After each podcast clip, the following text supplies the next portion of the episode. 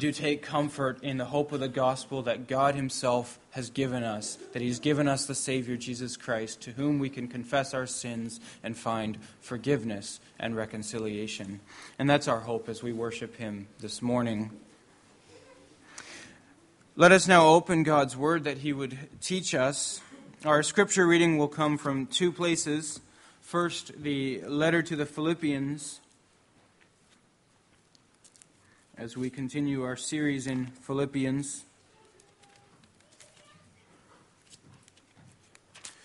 Philippians chapter four.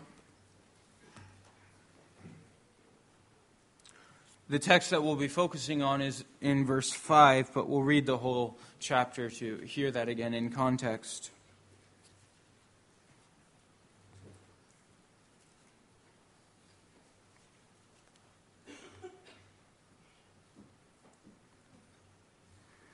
Philippians four, beginning in verse one, the Apostle Paul writes, "Therefore, my brothers, whom I love and long for, my joy and crown, stand firm thus in the Lord, my beloved. I entreat Euodia and I entreat Syntyche to agree in the Lord. Yes, I ask you also, true companion, help these women who have labored side by side with me in the gospel, together with Clement and the rest of my fellow workers, whose names are in the book of life. Rejoice in the Lord always. Again I will say, rejoice. Let your reasonableness be known to everyone. The Lord is at hand. Do not be anxious about anything, but in everything by prayer and supplication, with thanksgiving, let your requests be made known to God. And the peace of God, which surpasses all understanding, will guard your hearts and your minds in Christ Jesus. Finally, brothers, whatever is true, whatever is honorable, whatever is just, whatever is pure, whatever is lovely, whatever is commendable, if there is any excellence, if there is anything worthy of praise, think about these things. What you have learned and received and heard and seen in me, practice these things, and the God of peace will be with you.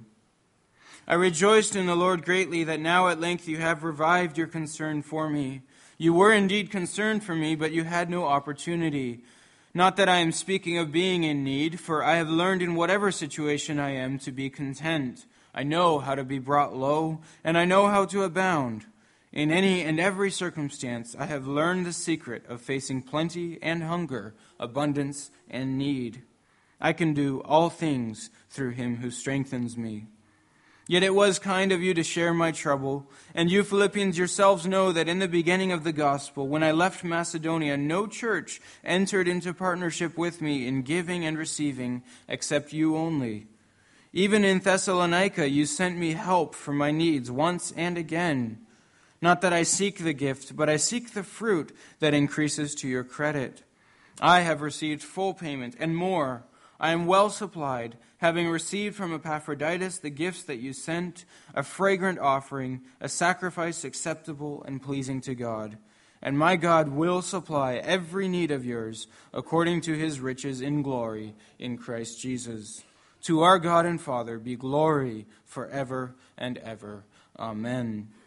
Greet every saint in Christ Jesus. The brothers who are with me greet you. All the saints greet you, especially those of Caesar's household. The grace of the Lord Jesus Christ be with your spirit." So far from Philippians four. Let's also turn briefly to the letter of James. It's right after Hebrews.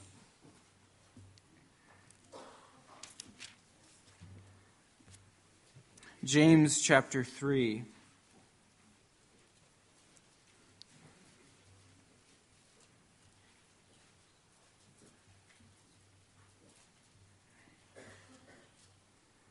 This is in connection again with verse five of Philippians four, which said, "Let your reasonableness be known to all men." And so we read a, a few verses from James on this same point in James three, verse thirteen, and we'll read through verse eighteen. "Who is wise and understanding among you? By his good conduct, let him show his works in the meekness of wisdom. But if you have bitter jealousy and selfish ambition in your hearts, do not boast and be false to the truth. This is not the wisdom that comes down from above, but is earthly, unspiritual, demonic. For where jealousy and selfish ambition exist, there will be disorder and every vile practice. But the wisdom from above is first pure, then peaceable, gentle, open to reason, full of mercy and good fruits, impartial and sincere.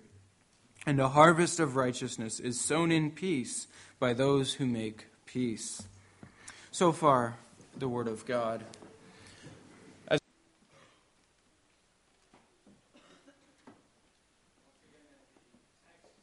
Giving our attention is Philippians four, verse five, which says, "Let your reasonableness be known to all men, the Lord is at hand."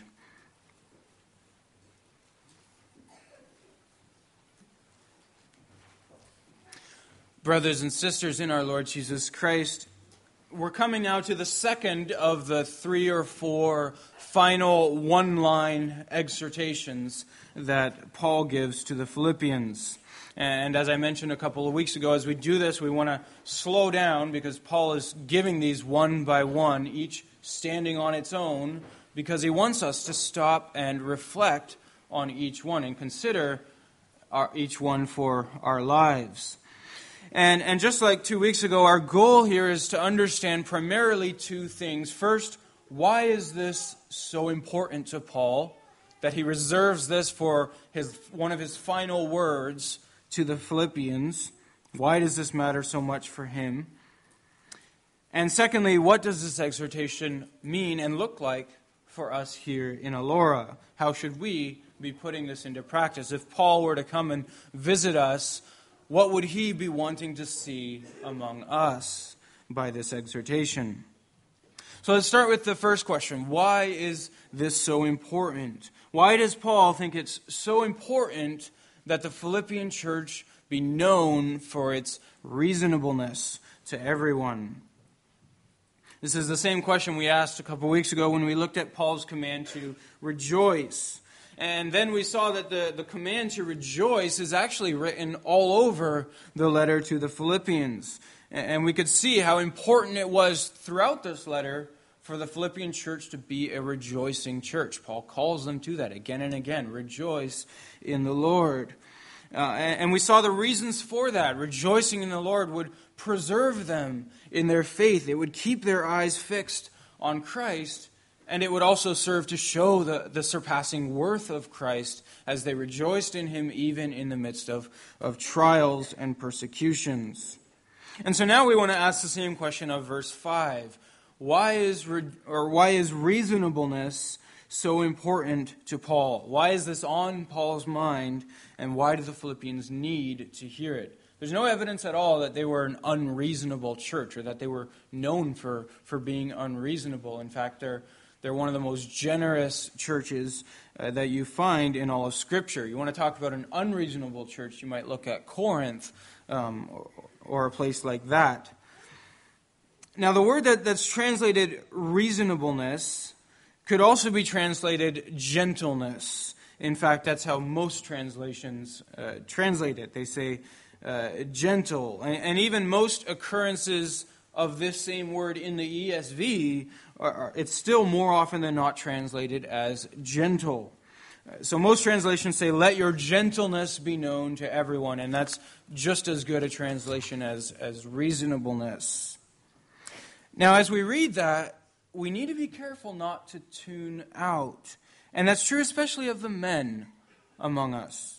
Let's be honest, gentleness is probably not one of the most highly coveted qualities among us men. Not too many men want to be well known, first of all, for their gentleness. We would rather be we would rather be known for our strength or our intelligence or our courage or something more manly than gentleness.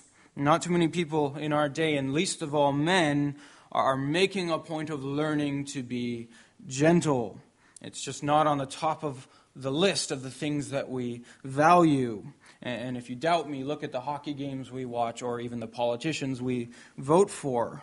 Uh, gentleness is not our highest uh, virtue.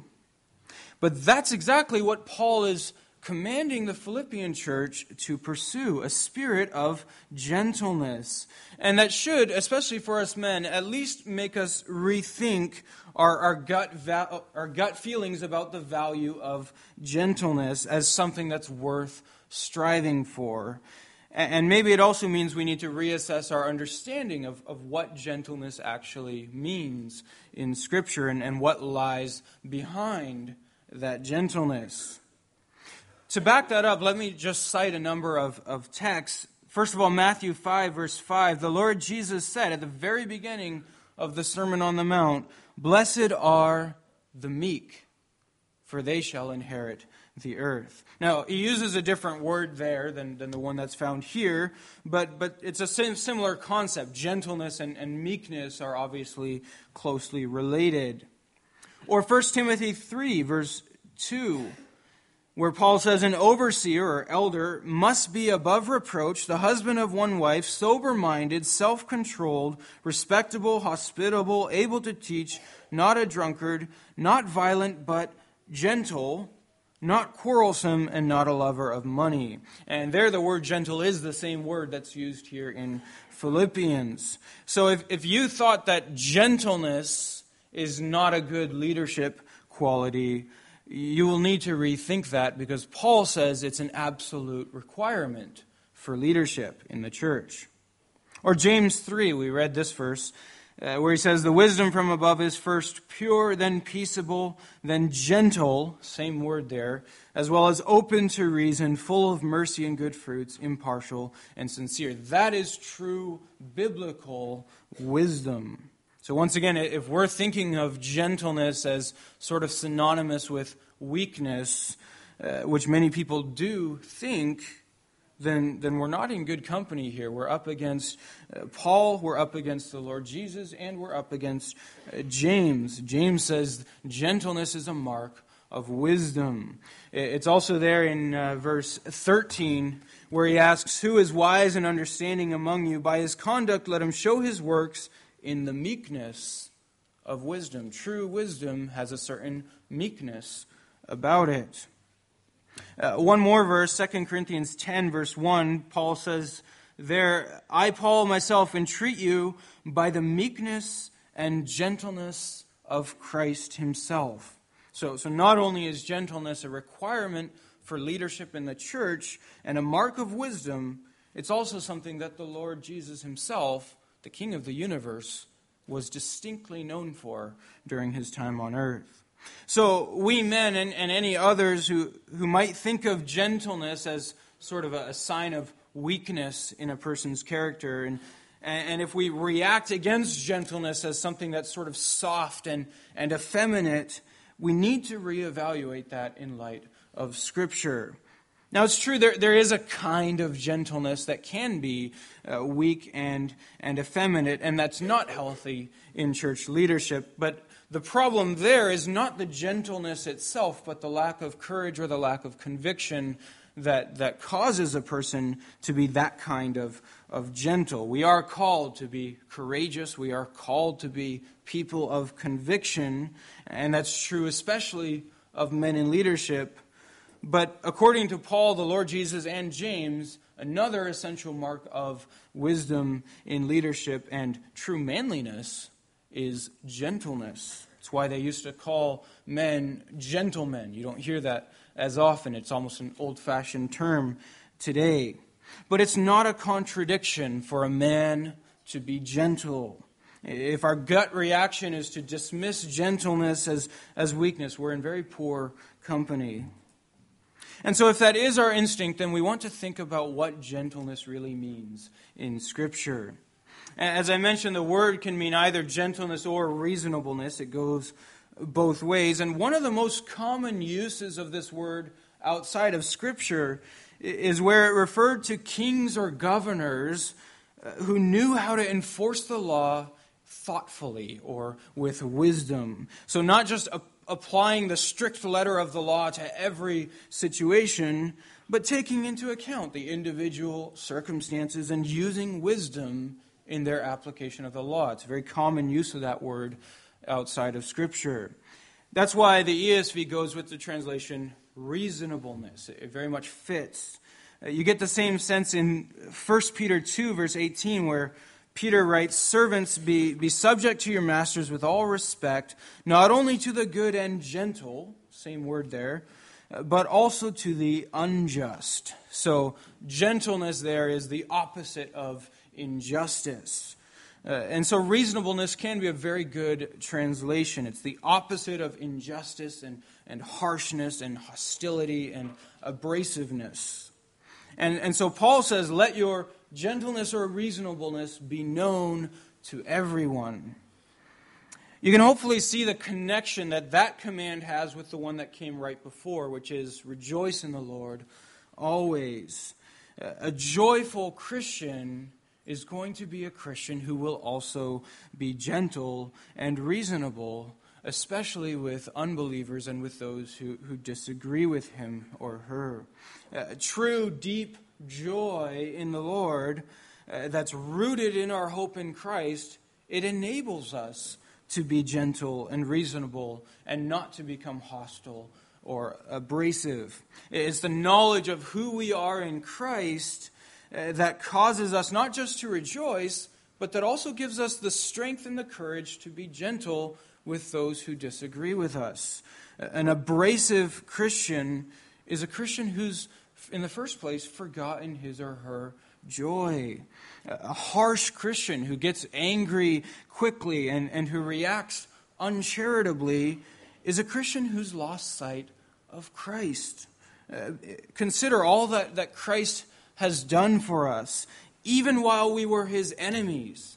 If we know that, if that's sunk into our hearts, then we're going to be abundantly generous and charitable towards others, because we know that that's how Christ is all the time towards us.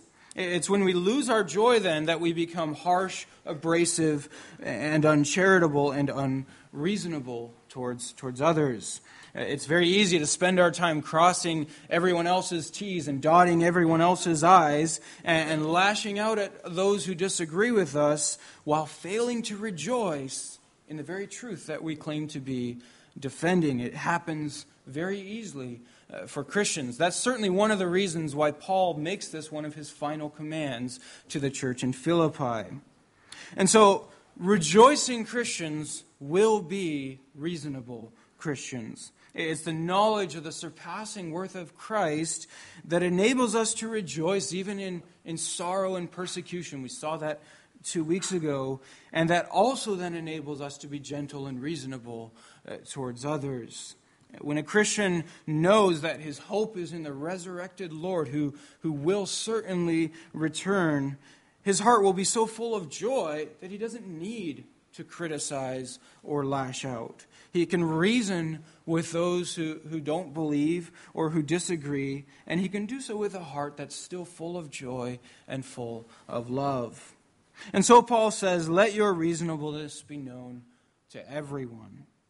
We need to hear this exhortation just as much as the Philippian church did then. Our hope as a church is that we would bring honor to the name of Christ among one another as well as out in the world. And if we're going to do that, one of the first things we will need to learn is the gentleness, the meekness of Christ. It's easy enough to be right. Uh, and, and we are. We are right when it comes to our values, our Christian values, when it comes to our understanding of God, which is based in Scripture. We are right. And we can know that we're right about those things. And, and so did Christ his entire life long. Christ never had a moment where he doubted that he was right. And yet he showed himself to be gentle in order to lead others to the knowledge of what is true and right, and ultimately to the knowledge of himself.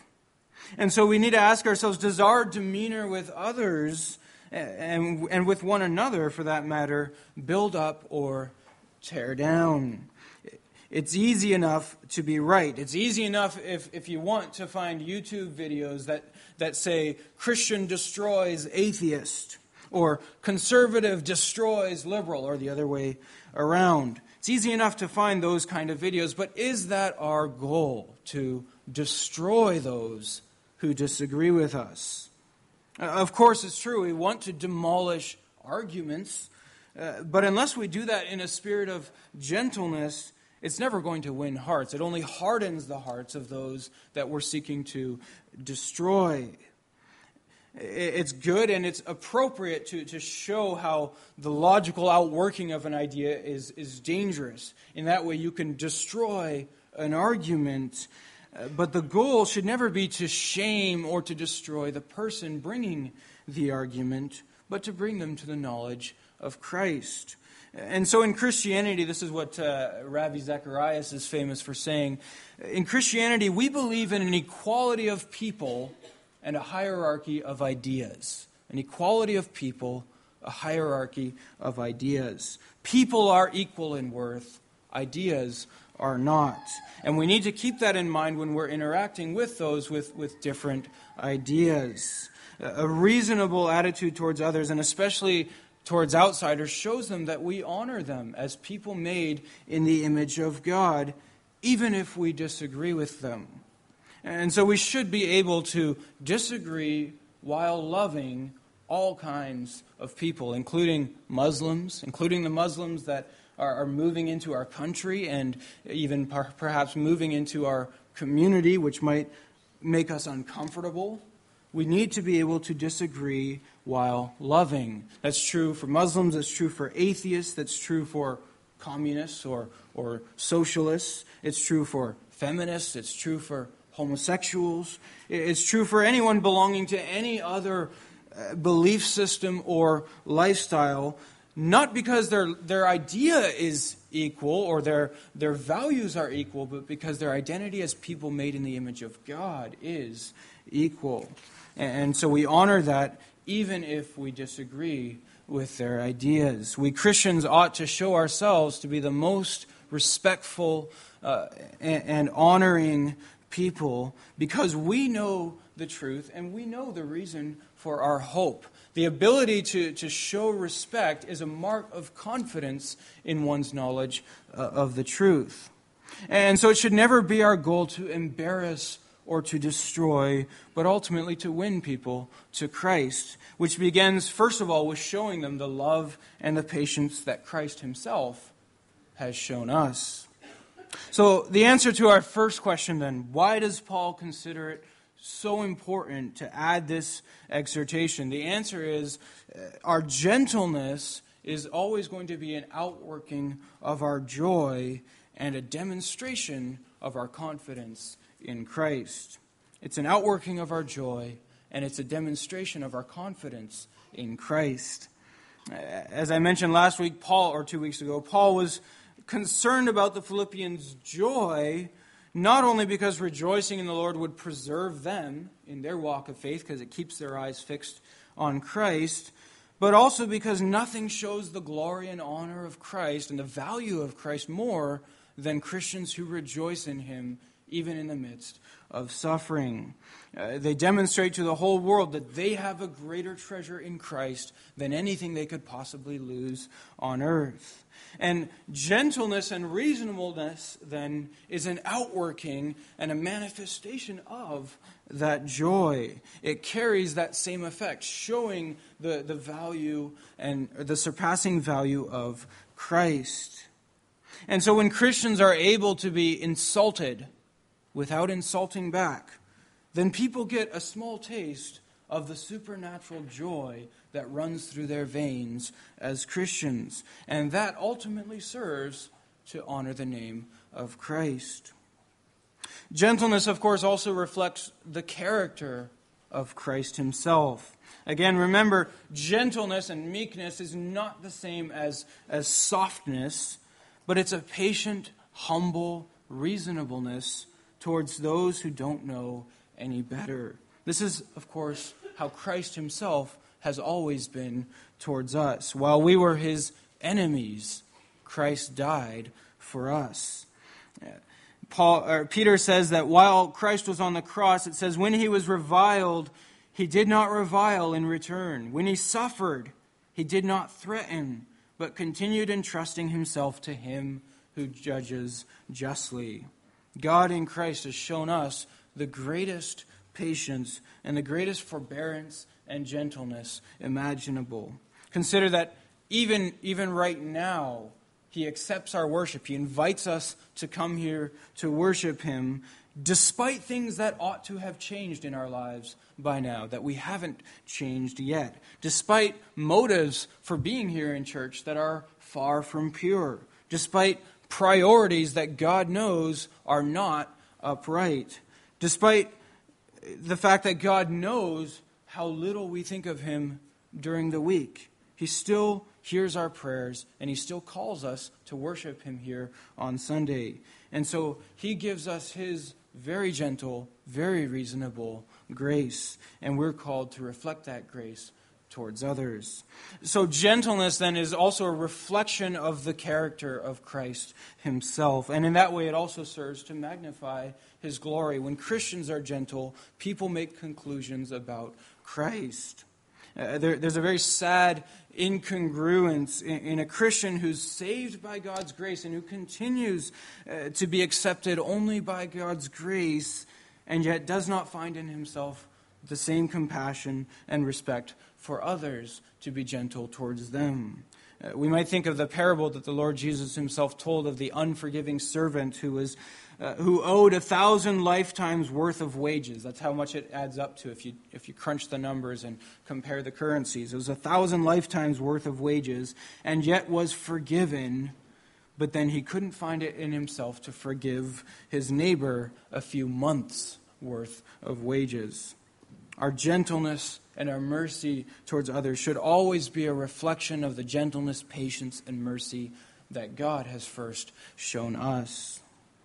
Now, you'll notice uh, from the title of the sermon that I put in the bulletin that uh, I'm taking all of verse five together, and that's not the way that the E S V uh, does it. The E S V puts the punctuation differently so that uh, the second half of the verse, the Lord is at hand, is connected to, to the following verse. And so they put a period in the middle, and then they put a semicolon after The, the Lord is at hand. Uh, but the punctuation is not original. We need to know that the punctuation is not original to, to Scripture. It's what we, as interpreters, we decide where to put the periods and commas and, and semicolons. And so we have to decide where these sentences begin and end. And so we want to ask, as we see these, these phrases standing on their own, the, uh, be gent- or let your gentleness be known to all men, the Lord is at hand, do not be anxious about anything. How do these all tie together? Is there a connection between the first half and the second half of verse five? You'll notice there's, there's these three imperatives, and we want to know how do they then tie together. And so the question is, is this statement, the Lord is at hand, meant to reinforce the next thing that Paul has to say, or to back up the previous thing that he's just finished saying? Well, I would argue that it's there to give a good reason for your gentleness. In other words, it's there to back up what has just been said. If the Lord is at hand, then we can endure a little bit of insulting and a little bit of injustice, because we know that the world will see the truth soon enough, and we will be vindicated soon enough. If the Lord is at hand, we can be gentle even when we're wronged, because we know that God will ultimately vindicate our cause, and that vindication is coming soon. And so the knowledge that the Lord is near enables us to be gentle and reasonable towards others. Our inheritance in Christ is already certain. Nothing that anyone can say or do can take that away from us. And so we can afford to bear a little injustice on this earth in the hopes of bringing others to the knowledge of Christ. Well, there's some debate about uh, the word near or at hand, uh, how we, how we want to understand that phrase. There's, there's basically two ways. You can understand it in a temporal sense. In other words, his, his return is coming soon. He's at hand in that respect. And you can also interpret it in, in sort of a, a spiritual sense, in that he is at hand or near to us at all times. Uh, there's no super clear answer to, to that question. Both are true. You can argue it both ways. And, and so you don't necessarily need to choose between the two.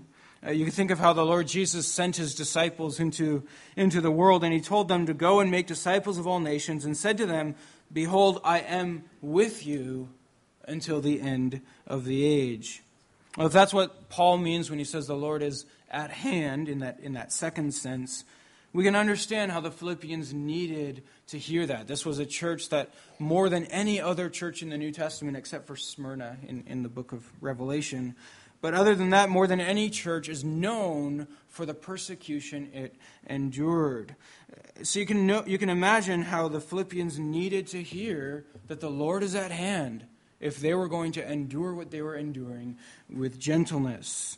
Uh, because Jesus has promised to be with us, we can entrust ourselves to him. We can put our lives in his hands, and in that spirit, be compassionate and gracious and long-suffering towards our persecutors. Here in Canada, we don't experience nearly the same persecution, but we can only imagine what the Philippian church had to endure. And for them to endure that with gentleness is a mark of their confidence that the Lord was near to them and at hand and would not let them go.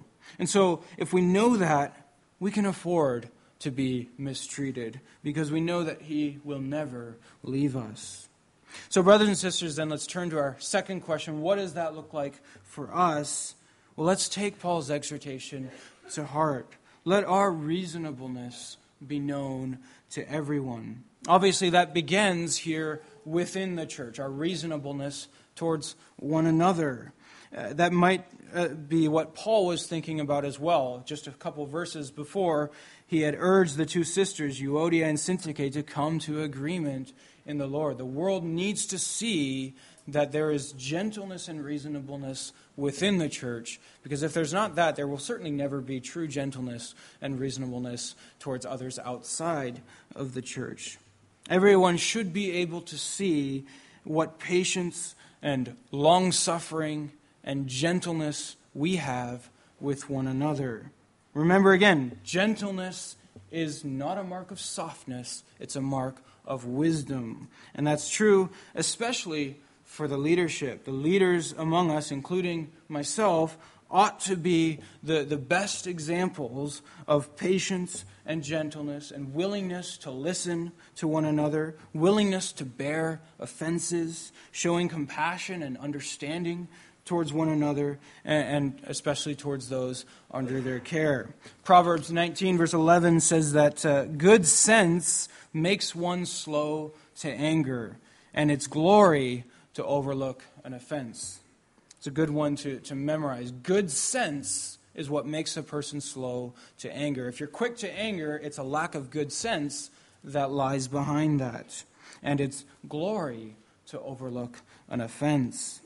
That kind of long-suffering does not come naturally to fallen human beings. And our culture certainly does not promote that kind of long-suffering either. And yet, it's a glorious thing to be so sufficiently enriched by the gospel and the knowledge of God and confident of who we are in Christ that we can overlook an offense. It's not even a big deal. No doubt Christ does the same for us every every single day. And so that's certainly then for the leaders, how the leaders should shepherd those under their care, patiently, graciously, and with a spirit of overlooking offenses. Gentleness does not mean never putting your foot down or never standing up for, for what you believe, but it means desiring a person's heart and desiring a person's obedience to Christ instead of taking things personally and, and becoming defensive or giving vent to frustration. And of course, the charge is for all of us, not just the leaders, just as it was for the Philippian church as well. We need to, to be a church that has a reputation for kindness and for respect towards others, and, and, and to have a gentle, reasonable, and confident defense of our faith. Christ is with us. We have nothing to fear from losing an argument and nothing to fear from suffering injustice. It's okay if from time to time we find ourselves without the words or from all appearances losing the arguments. There, there's more to our witness than only our words. The lives that we live and the joy that we have is equally a witness to our faith in Christ. And so we need to learn to make it a point to show the world the same compassion and mercy that Christ every single day shows towards us. And we need to make it a point to be uh, to be known for for our love and respect for every visitor that walks through our door, and everyone else, of course, with whom we interact during the week. Perhaps as we do that, they will see a glimpse of the joy, the surpassing joy that we have in Christ, and the supernatural change that Christ has worked within us as we have come to know his grace in the gospel. Amen.